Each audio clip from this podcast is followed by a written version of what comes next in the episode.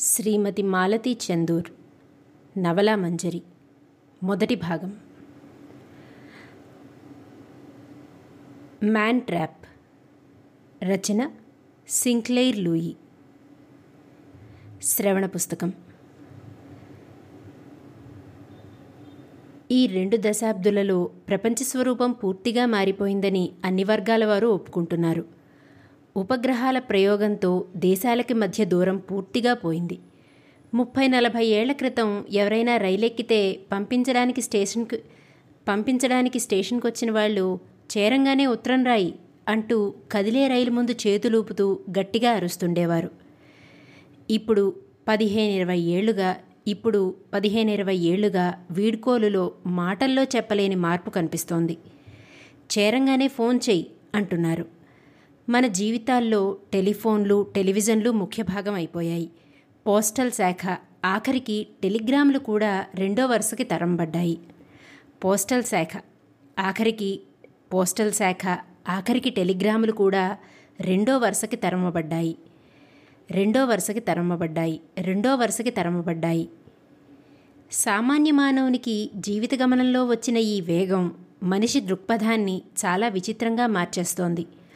మాటలో ఆటలో పాటలో చదువులో అన్నింటా వేగం చోటు చేసుకుని నిదానంగా ఆలోచించడం తాపీగా కాలాన్ని గలపడ తాపీగా కాలాన్ని గడపడం పిల్ల తెమ్మెర్లని పిల్ల తెమ్మెరలని సూర్యోదయ సూర్యాస్తమయాలని ప్రకృతిని పిట్టలని నక్షత్రాలని ఆఖరికి వెన్నెలని కూడా మర్చిపోయే స్థితికి మనిషి చేరుకున్నాడు. ప్రతి విషయంలో ఒక వేగం హడావిడి అంతర్లీనంగా ఉండడం చేత మనిషి మరబొమ్మ. అదేనండి రోబోట్ అయ్యే అపాయం ఉందని మేధావులు అంటున్నారు వారి మాటల్లో కొంత నిజం లేకపోలేదు. అయితే ఈ పరుగుల జీవితం నుంచి మనిషి వీలైనంత త్వరగా పారిపోవాలని అనుకునే సమయం వస్తూ ఉంటుంది. విరామం ఎరుగని ఈ వేగంలో శారీరకంగా మానసికంగా మనిషి అలసిపోతూ ఉంటాడు. అలాంటప్పుడు ఆ మనిషి ఏం కావాలనుకుంటాడు? ఏం లభిస్తుంది? అతని దృక్పథంలో ఎలా అతని దృక్ప అతని దృక్పథంలో ఎటువంటి మార్పు వస్తుంది?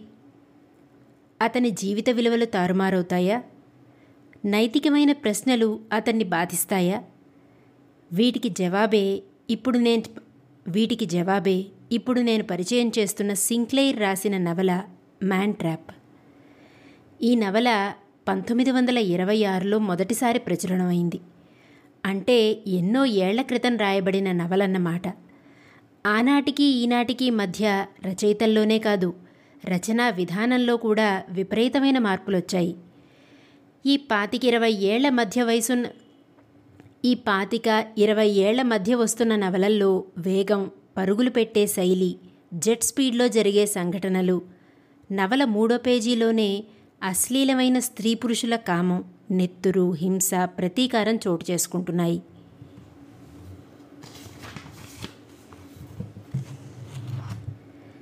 సెక్స్ వయలెన్స్ ఈ రెండు కథాభాగం కంటే ఎక్కువ మోతాదులో ఉంది. సెక్స్ వయలెన్స్ ఈ రెండు కథాభాగం కంటే ఎక్కువ మోతాదులో ఉండి పాఠకుని ఆలోచింపచేసేవి కాక కలవరపరిచి ఉద్రేకం కలిగించే ఉద్రేకం కలిగించేవిగా ఉంటున్నాయి. అందువల్లనే వాసిలో కంటే రాశిలో ఎక్కువ అందువల్లనే వాసిలో కంటే రాశిలో ఎక్కువగా ఉన్న నవలలు కుప్పలు తెప్పలుగా వస్తున్నాయి. అదే ఈ శతాబ్ది మొదటి భాగంలో వచ్చిన నవలలు పాఠకుని ఆలోచింపచేసి ప్రభావితం చేసి ఆ రచనను కలకాలం జ్ఞాపకం పెట్టుకునేవిగా ఉండేవి.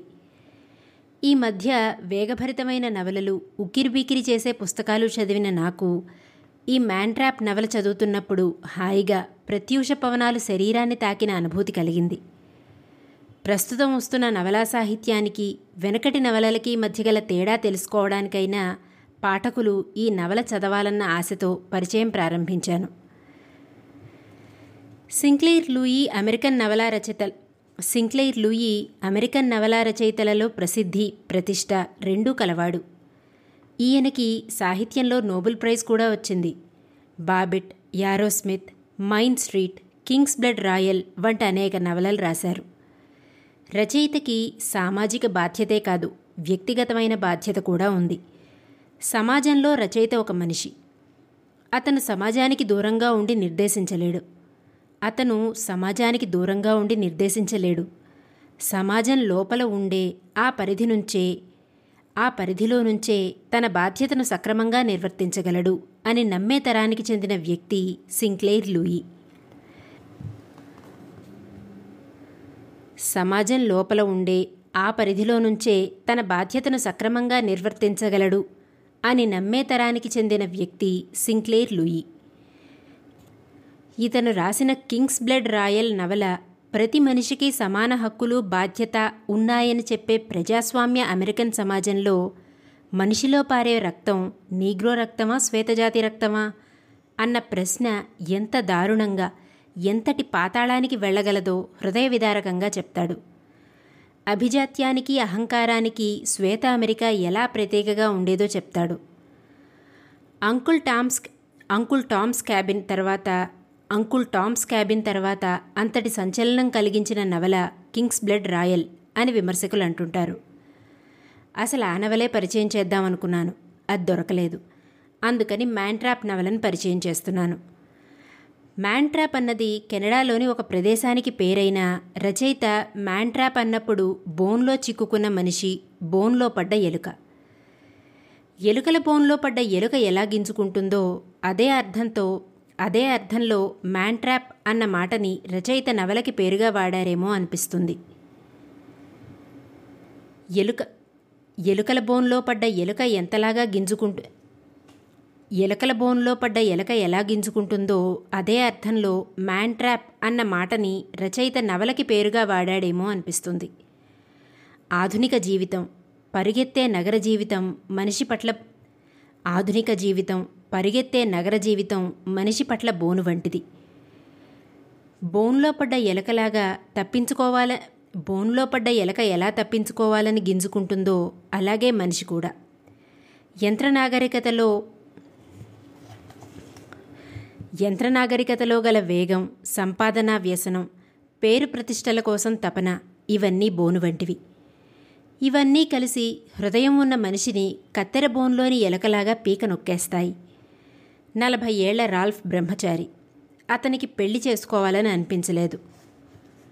తల్లి అతని పట్ల కనపరిచే శ్రద్ధ ప్రేమ అనురాగం తాపత్రయం వీటన్నిటిలో రాల్ఫ్ మరో స్త్రీ పట్ల ఆకర్షితుడు కాలేకపోయాడు. హాయిగా తల్లి తను ప్రశాంత జీవితం గడుపుతున్నారు. రెండు చేతులా సంపాదిస్తున్నాడు. పేరు ప్రఖ్యాతలు ధనం గౌరవం నాలుగు క్లబ్బుల్లో సభ్యత్వం సొంత కారు చేతి నిండా కేసులు. క్షణంసేపు నుంచుని ఆలోచించే వ్యవధి కూడా లేని ఉక్కిరి బిక్కిరి జీవితం. సన్నగా పొడవుగా ఉండే రాల్ఫ్కి దురభ్యాసాలు లేవు. కళల పట్ల అనురక్తి సాహిత్యం పట్ల అభిరుచి ఉన్నాయి. హాయిగా సాఫీగా సాగిపోతున్న అతని జీవితం తల్లి మరణంతో చుక్కాని లేని పడవలా అయిపోయింది. రెండేళ్ళ క్రితం అతని చల్ రెండేళ్ళ క్రితం అతని తల్లి చనిపోయింది.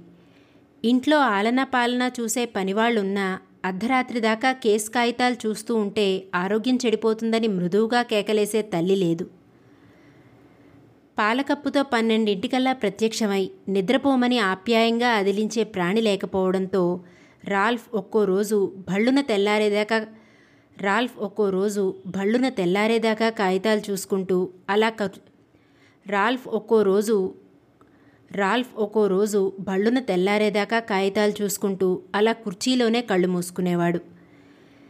సివిల్ క్లే సివిల్ కేసులే ఒక వ్యసనంగా మారిన రాల్ఫ్కి ఈ మధ్య కాస్త బలహీనపడి ఏ పని చేయాలన్నా వెనకటి ఏ పని చేయాలన్నా వెనకటి ఉత్సాహం లేకుండా కాస్త స్తబ్దుగా ఉంటున్నాడు.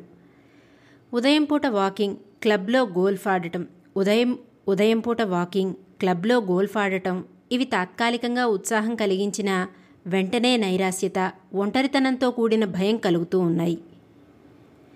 వెంటనే నైరాశ్యత ఒంటరితనంతో కూడిన భయం కలుగుతూ ఉంది.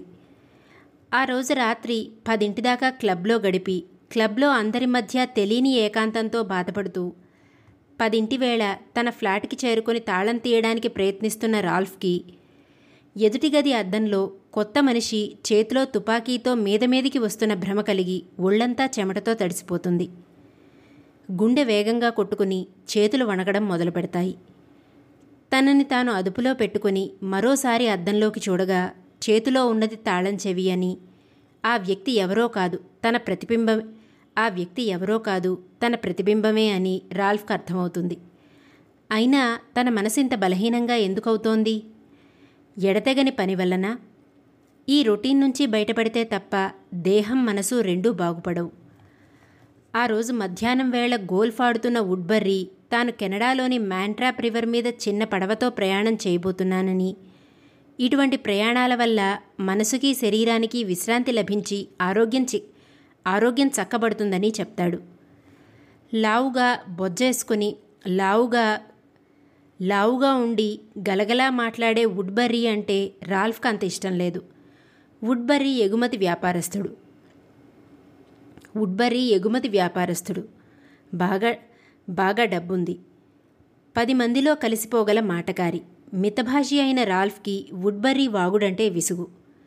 అతను ప్రతి ఏడు రెండు వారాల పాటు నాగరికతకు దూరంగా నదీ ప్రవాహంలో పడవ నడుపుకుంటూ మ్యాంట్రాప్ అన్న ప్రదేశంలోకి వెళ్ళి తిరిగి అదే పడవ తిరిగి అదే పడవ మీద న్యూయార్క్కి తిరిగి అదే పడవ మీద న్యూయార్క్కి వస్తుంటాడు.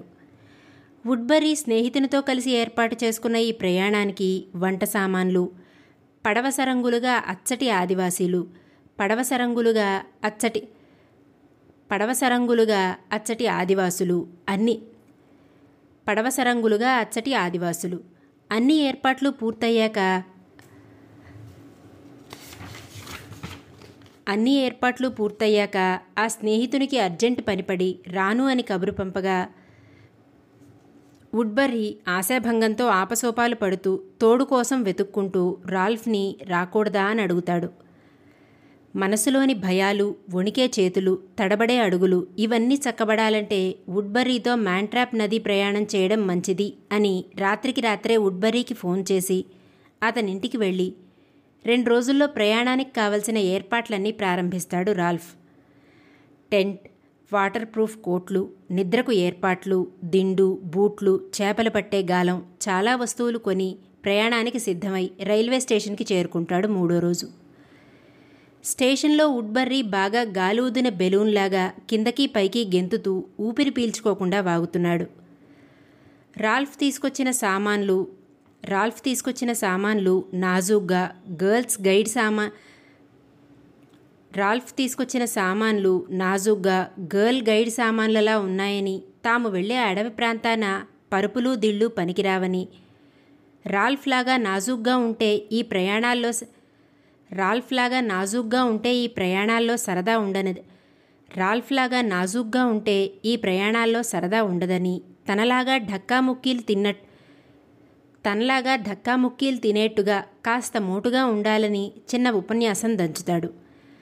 పడవ ప్రయాణానికై తొలిఘట్టంగా రైలెక్కి పెట్టెలో కూర్చున్న మనుక్ష పడవ ప్రయాణానికై తొలిఘట్టంగా రైలెక్కి పెట్టెలో కూర్చున్న మరుక్షణంలోనే రాల్ఫ్కి తాను తప్పు నిర్ణయం తీసుకున్నానా అన్న సందేహం ఆరంభమవుతుంది.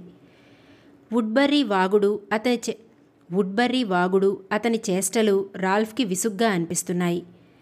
మోటు పనులు మోటు మాటలు క్షణక్షణం రాల్ఫ్ నాజూకుతనాన్ని చేతగానితనంగా వెక్కిరించి మాట్లాడటం భరించలేకుండా ఉన్నాడు. అసలు రైలు ప్రయాణం మొదట్లోనే ఈ ప్రయత్నం ఇక్కడితో ఆపి వెనక్కి వెళ్ళిపోవాలని అనిపించినా ఓర్చుకుని వుడ్బర్రీ పొందుతున్న ఆనందం తనకి కూడా లభించకపోతుందా? ఈ ప్రయాణంలో ప్రత్యేకత లేకపోతే అసంఖ్యాకులు ఇలాంటి పడవ ప్రయాణాలకు ఎందుకు వెళ్తారు? వుడ్బర్రీ నుంచి ఈ ప్రయాణంలోని ఆనందాలను నేర్చుకోవాలని. తాను నిజంగా వుడ్బర్రీ నుంచి ఈ ప్రయాణంలోని ఆనందాలను నేర్చుకోవాలని. తాను నిజంగానే చేతకానివాడా? అన్న సంశయంతో రాల్ఫ్ ముందుకు సాగుతాడే అన్న సంశయంతో రాల్ఫ్ ముందుకు సాగుతాడే తప్ప వెనక్కి మళ్ళడు. నదీ ప్రవాహంలో క్షణక్షణం ఏర్పడే మార్పులు మధ్య మధ్య ఇసుక దిబ్బలు నది ఒడ్డును రాసుకుంటూ నది ఒడ్డును రాసుకుంటూ అక్కడక్కడ నది ఒడ్డును రాసుకుంటూ అక్కడక్కడ నీళ్ళల్లో తేలుతున్న రవాణా సరుకులు అడవులు దోమలు నదీ ప్రవాహంలో పీతలు చలి అప్పుడప్పుడు వానజల్లులు. పడవలు నడిపే ఆదివాసులు తమ మాట పడవలు నడిపే పడవలు నడిపే ఆదివాసులు తమ మాటలు అర్థం కానట్లు నటిస్తూ నిర్లక్ష్యంగా తెడ్డు వేయకుండా ఉండిపోవటం. వీటన్నిటి మధ్య ఉడ్బర్రీ కేకలు. రాల్ఫ్ సహాయపడకుండా హాయిగా కూర్చున్నాడన్న సాధింపు. వీటన్నిటితో వుడ్బర్రీ వర్ణించిన అందం కానీ అడ్వెంచర్ కానీ ప్రయాణంలో రాల్ఫ్కి కనిపించదు సరికదా? ఈ ప్రయాణం నుంచి ఎలా తప్పించుకోవాలా? అని ఆలోచిస్తున్నాడు.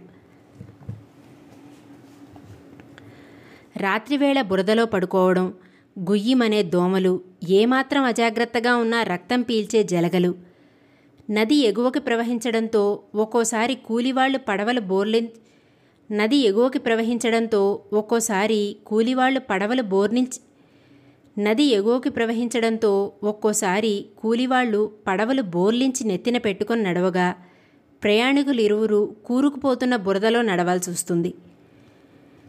మోకాలు మోకాలు లోతు బురదలో అడుగు తీసి అడుగు వేయడం ప్రాణాంతకంగా ఉన్న వుడ్బర్రీ మటుకు మోకాలులో మోకాలు లోతు బురదలో అడుగుతీసి అడుగువేయడం అడుగు వేయడం ప్రాణాంతకంగా ఉన్న వుడ్బర్రీ మటుకు రాల్ఫ్ని హేళన చేయడం సాధించడం మానడు.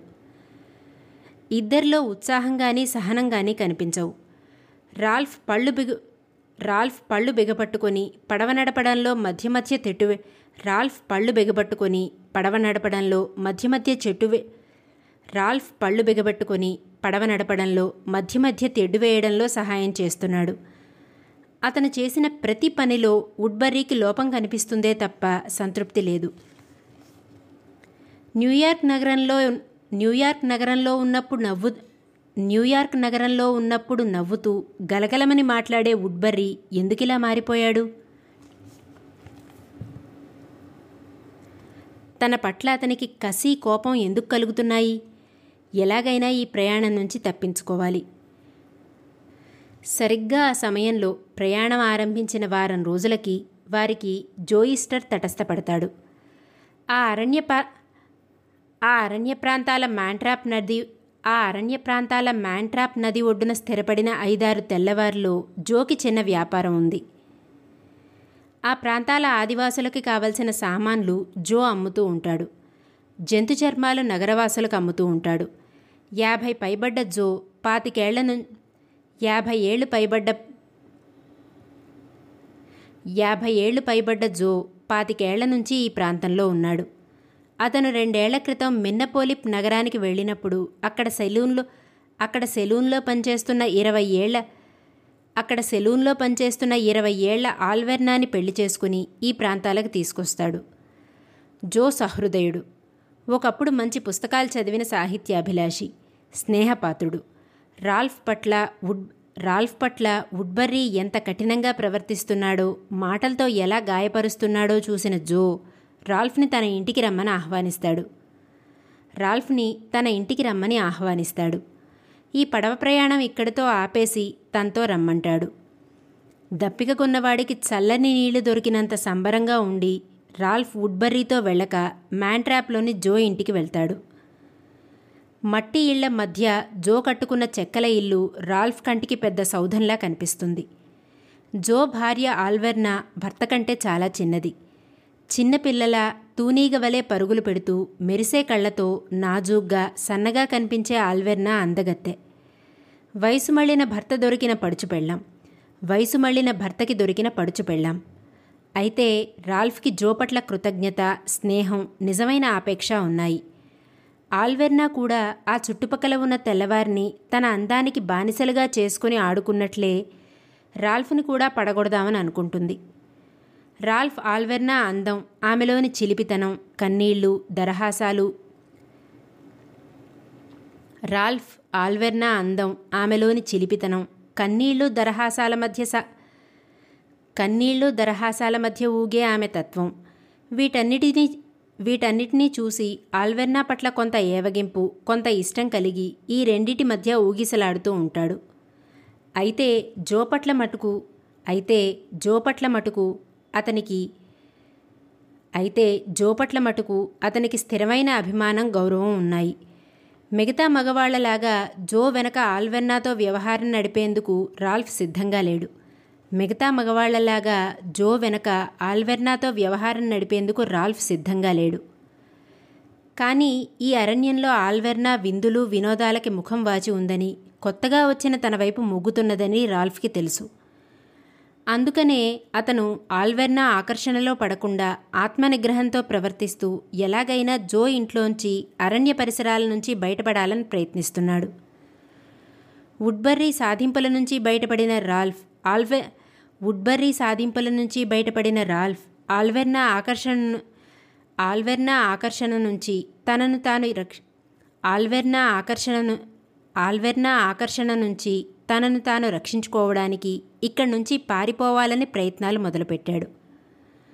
ఆల్వెర్నా ఆకర్షణ నుంచి తనను తాను రక్షించుకోవడానికి ఇక్కడి నుంచి పారిపోవాలని ప్రయత్నాలు మొదలు పెడతాడు ఇక్కడి నుంచి పారిపోవాలని ప్రయత్నాలు మొదలుపెట్టాడు. మిత్రద్రోహం చేయడానికి అతని మనసు తిరగబడుతోంది. అలా అని ఆల్వెర్నా ఆకర్షణ నుంచి అతను పూర్తిగా బయటపడలేకుండా ఉన్నాడు.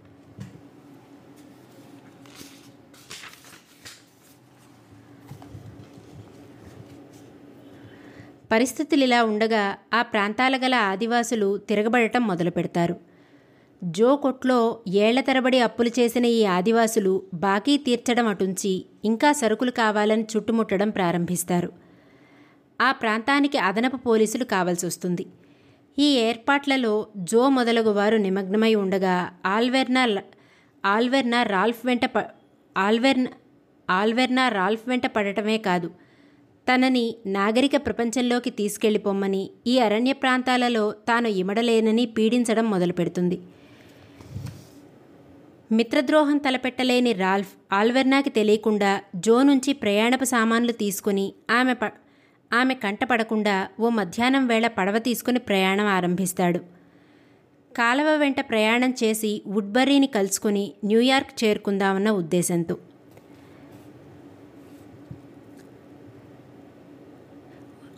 ఆమె కంటపడకుండా ఓ మధ్యాహ్నం వేళ పడవ తీసుకుని ప్రయాణం ఆరంభిస్తాడు. కాలువ వెంట ప్రయాణం చేసి వుడ్బరీని కలుసుకొని న్యూయార్క్ చేరుకుందామన్న ఉద్దేశంతో. ఒక మ ఒక పది మైళ్ళు ప్రయాణం చేసి పడవని చెట్టుకి కట్టి విశ్రాంతి తీసుకుంటుండగా ఆల్వెర్నా ఒక చిన్న మూటతో ఒడ్డున ప్రత్యక్షమవుతుంది. రాల్ఫ్ తనని వెంట తీసుకువెళ్ళకపోతే ఆత్మహత్య చేసుకుంటానని బెదిరిస్తుంది. రాల్ఫ్ తనని వెంట తీసుకెళ్ళకపోతే ఆత్మహత్య చేసుకు రాల్ఫ్ తనని వెంట తీసుకెళ్ళకపోతే ఆత్మహత్య చేసుకుంటానని బెదిరిస్తుంది. ప్రేమ ఆకర్షణ ఇవేమీ కాదు. ఒకరికొకరు సాయపడుతూ ఈ ప్రాంతాల నుంచి వెళ్ళిపోవాలన్న ధ్యేయం. అందుకని తనని తీసుకెళ్ళి తీరాలని పట్టుపడుతుంది రాల్ఫ్కి ఏ దారి కనిపించదు. ఆల్వెర్నాని వదిలేస్తే ఆమె ఆత్మహత్య చేసుకుంటుందేం? ఆల్వెర్నాని వదిలేస్తే ఆమె ఆత్మహత్య చేసుకుంటుందేమోనన్న భయం. కలిసి ప్రయాణం చేస్తే జోకి ద్రోహం చేసిన వాడినవుతానన్న బాధ.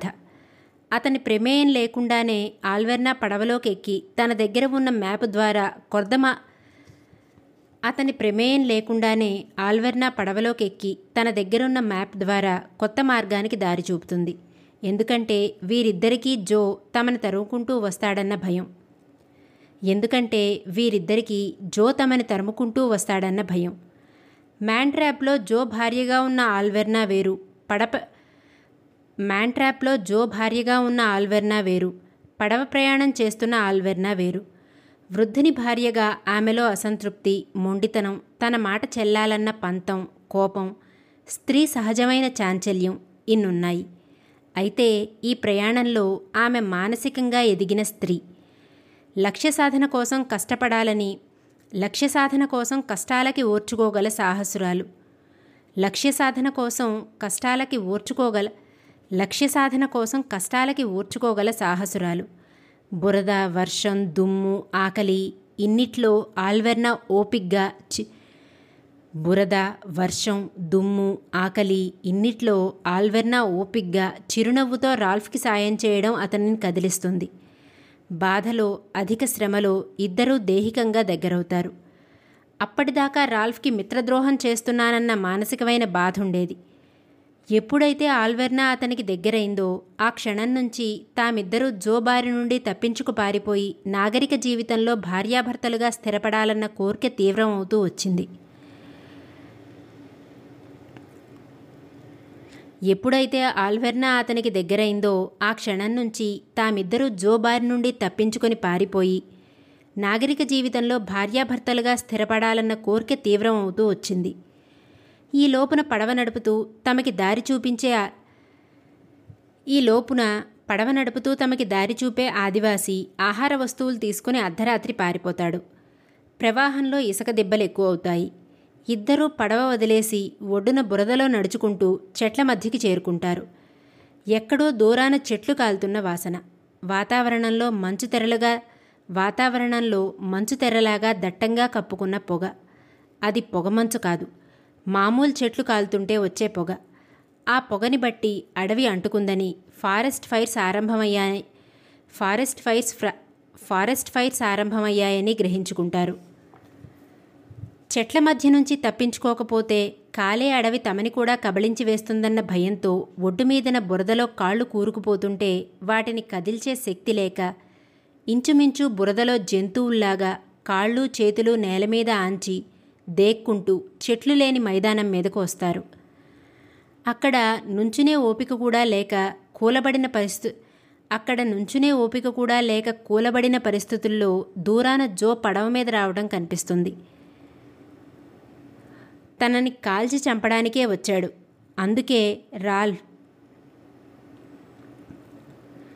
తనని కాల్చి చంపడానికే వచ్చాడు. జో తనని కాల్చి చంపడానికే వచ్చాడు. అందుకే రాల్ఫ్. అందుకే రాల్ఫ్ చంపు కాల్చి చంపు అంటూ అక్కడే నిల్చుండిపోతాడు. జో తనని కాల్చడ జో తనని కాల్చి చంపడానికే వచ్చాడు అనుకుని రాల్ఫ్ చంపు కాల్చి చంపు అంటూ అక్కడే నిల్చుండిపోతాడు. జో పడవని చెట్టుకు కడుతున్నప్పుడు అతని వీపు తమ వైపుకి తిరుగుతు జో పడవని చెట్టుకు కడుతున్నప్పుడు అతని వీపు తమ వైపుకి తిరిగి ఉన్నప్పుడు జో జో పడవని చెట్టుకు కడుతున్నప్పుడు అతని వీపు తమ వైపుకు తిరిగి ఉన్నప్పుడు క్షణకాలం జోని తనే కాల్చి చంపితే మంచిదేనేమోనన్న ఆలోచన వస్తుంది. క్షణకాలం జోని తనే కాల్చి చంపితే మంచిదేమో అన్న ఆలోచన వస్తుంది. అయితే రాల్ఫ్లో గల మానవత్వం నిజాయితీ జో తనని ప్రాణమిత్రునిగా స్వీకరించి ఇంటికి తీసుకెళ్ళి ఆదరించిన విషయం జ్ఞాపకం వచ్చి మిత్రద్రోహం చేసిన తను మిత్రుని చేతుల్లో చనిపోవడం న్యాయం అనుకుని అలా కదలకుండా నిల్చుండిపోతాడు. రాల్ఫ్కి జోకి మధ్య తాను నిలబడి రాల్ఫ్ ప్రాణాలు కాపాడాలని ఆ ఇద్దరి మధ్య ఆల్వెర్నా అడ్డుగోడలా నిల్చుంటుంది. కానీ జో రాల్ఫ్ని చంపడానికి రాలేదు. అలాగని ఆల్వెర్నాని రాల్ఫ్కి అప్పగించాలని అనుకోలేదు. నిలకడలేని బాల్యం నిలకడలేని బాల్యం వీడని చెంచలత్వం గల ఆల్వెర్నా నిలకడలేని బాల్యం వీడని చెంచలత్వం గల ఆల్వెర్నా వల్ల తమ మధ్య స్నేహం చెడిపోకూడదని ఆల్వెర్నాని పెళ్ళి చేసుకున్న మరుక్షణం నుంచి తను ఎటువంటి మానసిక క్షోభ అనుభవించాడో అటువంటి బాధ రాల్ఫ్ అనుభవించకూడదని ఆల్వెర్నాని తన మేనత్త ఇంటికి పంపి అక్కడ ఆ పిల్ల క్రమశిక్ష అక్కడ ఆ పిల్ల క్రమశిక్షణ నేర్చుకున్నాక తను తీసుకెళ్ళిపోతానని అంటాడు జో. రాల్ఫ్ అందుకో రాల్ఫ్ అందుకు ఒప్పుకోడు. తనకి లోబడిపోయిన ఆల్వెర్నాని పెళ్ళి చేసుకోవడం తన నైతిక బాధ్యత అని. జో భార్యకి విడాకులిస్తే తాను పెళ్ళి చేసుకుంటానని వాదిస్తాడు. భర్త ఒకవైపు ప్రియుడు మరోవైపు తన ప్రమేయం లేకుండా తానేదో వస్తువైనట్లు ప్రాంత తనేదో వస్తువైనట్లు ప్రాణం లేని బొమ్మ అయినట్లు వాదించుకుని తన భవిష్యత్తు ఈ ఇద్దరు మగాళ్ళు నిర్ణయించబోనటం చూసి తన భవిష్యత్తు ఈ ఇద్దరు మగాళ్ళు నిర్ణయించబోనడం చూసి ఆల్వెర్నా నిద్రలోంచి మేల్కొన్న ఆడపులిలా గర్జిస్తుంది. తను భర్తతోనూ ప్రీనితోనూ ఇద్దరి తను భర్తతోనూ ప్రీనితోనూ ఇద్దరిలో ఎవరితోనూ వెళ్ళనంటుంది. ఒంటరిగా ఈ విశాల ప్రపంచంలోకి వెళ్ళి పొట్టపోసుకుని చదువుకుని రాల్ఫ్ స్థాయికి ఎదగగలిగిన నాడు రాల్ఫ్ స్థాయికి ఎదగగలిగిన నాడు ఒంటరిగా ఈ ఒంటరిగా ఈ విశాల ప్రపంచంలోకి వెళ్ళి పొట్టపోసుకుని చదువుకుని రాల్ఫ్ స్థాయికి ఎదగగలిగిన నాడు అతన్ని పెళ్ళి చేసుకునే విషయం ఆలోచిస్తానంటుంది. అంతవరకు ఈ ఇద్దరికీ దూరంగా వీరి ప్రభావానికి లోనవన అంతవరకు ఈ ఇద్దరికీ దూరంగా వీరి ప్రభావానికి లోనవనంత దూరంగా ఉంటానంతు అంతవరకు ఈ ఇద్దరికీ దూరంగా వీరి ప్రభావానికి లోనవనంత దూరంగా ఉంటానంటుంది దృఢమైన నిశ్చయంతో. ఆల్వెర్నా కొత్తగా అపరిచితురాలి వలె కనిపిస్తుంది. మానసికంగా ఎదిగిన స్త్రీ వలె తను అనుకున్నది సాధించగల మానసికంగా ఎదిగిన స్త్రీ వలె తను అనుకున్నది సాధించగల కొత్త వ్యక్తిలా అనిపిస్తుంది. అంతవరకు ఆల్వెర్నాని చిన్నపిల్లలాగా పరిగణించిన ఈ పురుషులిద్దరూ ఆల్వెర్నాని చూసి భయపడి ఆమె నిర్ణయాన్ని గౌరవిస్తారు. జో ఇల్లు అతని షాపు అందులో సరుకులు అన్నీ అగ్నిలో మండి బూ అన్నీ అగ్నిలో మండి బూడిదైపోయాయని జో ఇల్లు అతని షాపు అందులో సరుకులు అన్నీ అగ్నిలో మండి బూడిదైపోయాయని విని భార్య అయిన ఆల్వెర్నా వెనక్కి వచ్చేస్తాను. కొత్త జీవితం ప్రారంభిద్దాం. భార్య అయిన ఆల్వెర్న వెనక్కొచ్చేస్తాను. కొత్త జీవితం ప్రారంభిద్దాం. భార్య అయిన ఆల్వెర్న వెనక్కొచ్చేస్తాను. కొత్త జీవితం ప్రారంభిద్దాం అంటుంది. అయితే అందుకు జో ఒప్పుకోడు. తను తిరిగి మ్యాంట్రా ప్రాంతాలకు వెళ్ళడం అసాధ్యమని నాగరిక ప్రపంచంలోకి వెళ్ళి ఏదో ఒక పని చేసుకొని బతుకుతానని అంటాడు. నాగరిక ప్రపంచంలోకి వెళ్ళి ఏదో ఒక పని చేసుకొని బతుకుతానని అంటాడు.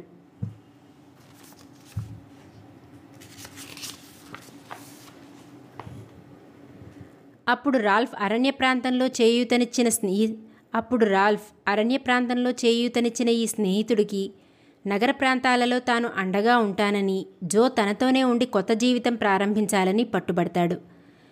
ఈ ముగ్గురి మధ్య గల కోపాలు ఆకర్షణలు స్త్రీ పురుషులమన్న విభేదాలు ఈ ముగ్గురి మధ్య గల కోపాలు ఆకర్షణలు స్త్రీ పురుషులమన్న విభేదాలు స్త్రీ పురుషులమన్న విభేదాలు అన్నీ పోయి ముగ్గురు హృదయం ఉన్న మనుషుల్లాగా మనసులు విప్పి మాట్లాడుకునే ఉన్నత స్థాయికి ఎదుగుతారు. ఆల్వెర్నా కొత్త జీవితం వైపు ప్రయాణంలో తొలి మెట్టుగా రైలెక్కి తను పూర్వం పనిచేసిన ఊరికి వెళ్ళిపోతుంది. జోని రాల్ఫ్ వెంట తీసుకెళ్ళి నాగరిక ప్రపంచానికి పరిచయం చేసే ప్రయత్నంలో కొత్త బట్టలు కుట్టిస్తాడు. ఖరీదైన హోటళ్ళలో దించుతాడు. స్నేహితులకు పరిచయం చేస్తాడు. విందులకి వినోదాలకి వెంట తీసుకెళ్తాడు. అయితే అరణ్య ప్రాంతాల్లో జోక్ అయితే అరణ్య ప్రాంతాల్లో జోలో కనిపించిన తెలివి వివేకం వంటివి ఈ నగర ప్రాంతాల్లో కనిపించవు. అతనిలో అనాగ అతనిలో అనాగరిక లక్షణాలు మాటలకి తడుముకోవడం అతిగా తాగడం మోటుగా మాట్లాడి బిగ్గరగా నవ్వడం వంటి లక్షణాలు రాల్ఫ్కి ఇబ్బందిగా తోస్తాయి. మిత్రుల మధ్య తన గౌరవం మిత్రుల మధ్య తన గౌరవం ప్రతిష్ట పడిపోతున్నాయన్న భావన కలిగి లోలోన ఇబ్బంది పడిపోతుంటాడు. అయినా జోని తన వెంట తీసుకె అయినా జోని తన వెంట తీసుకెళ్ళి అతనికి ఓ ఆధారం కల్పించాలన్న పట్టుదల పోదు. జో ఎంత అనాగరికంగా ప్రవర్తించినా ఊర్చుకుని తనతో పాటు న్యూయార్క్ తీసుకెళ్ళడానికి ఇద్దరికీ టిక్కెట్లు రిజర్వ్ చేయిస్తాడు. ప్రయాణం రోజున జో మోతాదుకు మించి తాగి విందుకు పిలిచిన గృహమేధి భార్య భుజం. విందుకు పిలిచిన గృహమేధి భార్య భుజం మీద నడుం మీద చేసులు వే గృహ విందుకు పిలిచిన గృహమేధి భార్య భుజం మీద విందుకు పిలిచిన గృహమేధి భార్య విందుకు పిలిచిన గృహమేధి భార్య భుజం మీద నడుం మీద చేతులు వేసి అసభ్యతకు అంచుల దాకా వెళ్ళిన రాల్ఫ్ గమనించినట్లు ఊరుకుని అతని అతన్ని రైల్ స్టేషన్కు తీసుకొస్తాడు. రైలు ఎక్కబోతున్న సమయంలో రాల్ఫ్ని ముందెక్కనిచ్చి జో రైలు ఎక్కకుండా బయట నుంచి తలుపు బిగించి అలానే నిల్చుండిపోతాడు. కంపార్ట్మెంట్లోని అవతల వైపు తలుపును కూడా బయట నుంచి కంపార్ట్మెంట్లోని అవతల వైపు తలుపు కూడా బయట నుంచి లాక్ చేయబడి ఉంటుంది. రైలు కదులుతుంది. కదిలే రైల్లోంచి దూకబోయిన రాల్ఫ్ని కండక్టర్ వెనక్కి తీసుకొచ్చి తలుపు లాక్ చేస్తాడు. రైలు వేగం పుంజుకుంటుంది. ప్లాట్ఫామ్ మీద చిరునవ్వుతో చేతులూపుతున్న జో అతని కళ్ళల్లో మత్తులేదు ప్లాట్ఫామ్ మీద చిరునవ్వుతో చేతులూపుతున్న జో అతని కళ్ళల్లో మత్తులేదు తాగిన లక్షణాలు లేవు. రైలు కదిలాక కండక్టర్ రాల్ఫ్ చేతిలో ఒక ఉత్తరం పెడతాడు. జో కావాలనే తలుపుల్ని వేసేయమని రైలు కదిలేదాకా తీయొద్దని చెప్పి రైలు వేగం అందుకున్నాక ఉత్తరం తన స్నేహితుని చేతుల్లో పెట్టమని కోరాడని చెప్తాడు. రైలు వేగం అందుకున్నాక ఉత్తరం తన స్నేహితుని చేతుల్లో పెట్టమని కోరాడని చెప్తాడు. నా ప్రపంచంలో నేను వివేకవంతుణ్ణి. నీ ప్రపంచంలో నువ్వు ప్రయోజకుడివి. మనం ఒకరి ప్రపంచంలో మరొకరం ఇమడలేం అలా ఇమడటానికి ప్ర అలా ఇమట్టానికి అలా ఇమడటానికి ప్రయత్నించి మన మధ్య గల అపూర్వ స్నేహానికి సమాధి కట్టడం నాకు ఇష్టం లేదు. నువ్వు అనుకున్నట్లు నేను ఒళ్ళు తెలియకుండా ప్రవర్తించలేదు. తాగకుండా తాగకుండా తెలివిలేనట్లు నటించాను. అయినా నీకు నా మీద కోపం రాలేదు. అటువంటి అపూర్వ స్నేహాన్ని దూరంగా ఉండి కాపాడుకోవడమే నా ధర్మం. అటువంటి అపూర్వ స్నేహాన్ని దూరంగా ఉండి కాపాడుకోవడమే నా ధర్మం. ఎక్కడో అక్కడ పొట్ట పోసుకోవడానికి కష్టపడగలను. ఎక్కడో అక్కడ ఎక్కడో అక్కడ పొట్ట పోసుకోవడానికి కష్టపడగలను. ఆ ఉత్తరం చూసి రాల్ఫ్ నోట మాట రాక స్తబ్దుగా ఉండిపోతాడు. అంతదాకా ఆల్వెర్నా ఉన్న ఊరికి వెళ్ళి ఆమెను చూడాలి అన్న ఉత్సాహం కోరిక చప్పగా చల్లారిపోతాయి. జో ముందు తానెంతవాణ్ణి? తన జీవితంలో అమరమైన స్నేహానికి తప్ప దేనికి చోట్లేదు. తను ఆల్వెర్నాని కలుసుకోలేదు. తను ఆల్వెర్నాని కలుసుకోలేడు. అది అనై అది అనైతికత. తను ఆల్వెర్నాని కలుసుకోలేడు. అది అనైక్ అది అనై అది అనైతికత అది అనైతికత. జో తనని జో తనని జో తనని నైతికమైన బంధంతో కట్టిపడేశాడు. జో తనని నైతిక జో తనని నైతికమైన బంధంతో కట్టిపడేశాడు అనుకుంటూ ఆల్వెర్నా అనే అధ్యాయాన్ని అక్కడితోనే ముగించేస్తాడు రాల్ఫ్. ఇది కథాభాగం. ఈనాటి నవలల్లాగా ఇందులో వేగం లేదు. పరుగులు పెట్టే మనిషిని పరుగులు పెట్టే మనిషిని ఆగి నిల్చొని నిదానంగా ఆలోచించి జీవిత లక్ష్యాలను తెలుసుకోమని హెచ్చరిస్తాడు రచయిత. పరుగులు పెట్టే మనిషిని ఆగి నుంచుని నిదానంగా ఆలోచించి జీవిత లక్ష్యాలను తెలుసుకోమని హెచ్చరిస్తాడు రచయిత. వరదల ఉధృతానికి సెలయేటి ప్రవాహానికి మధ్యగల తేడా తెలుస్తుంది.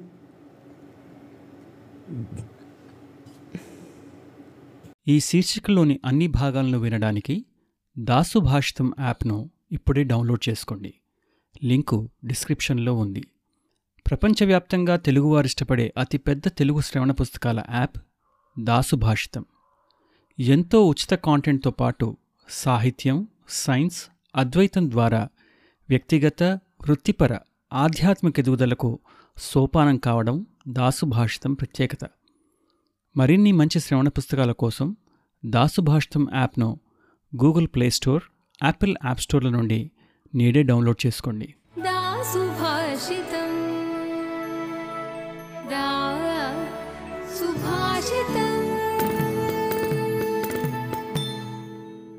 दासुभाषित समग्र श्रेयस को Sopanam W W W dot Dasubhashita dot com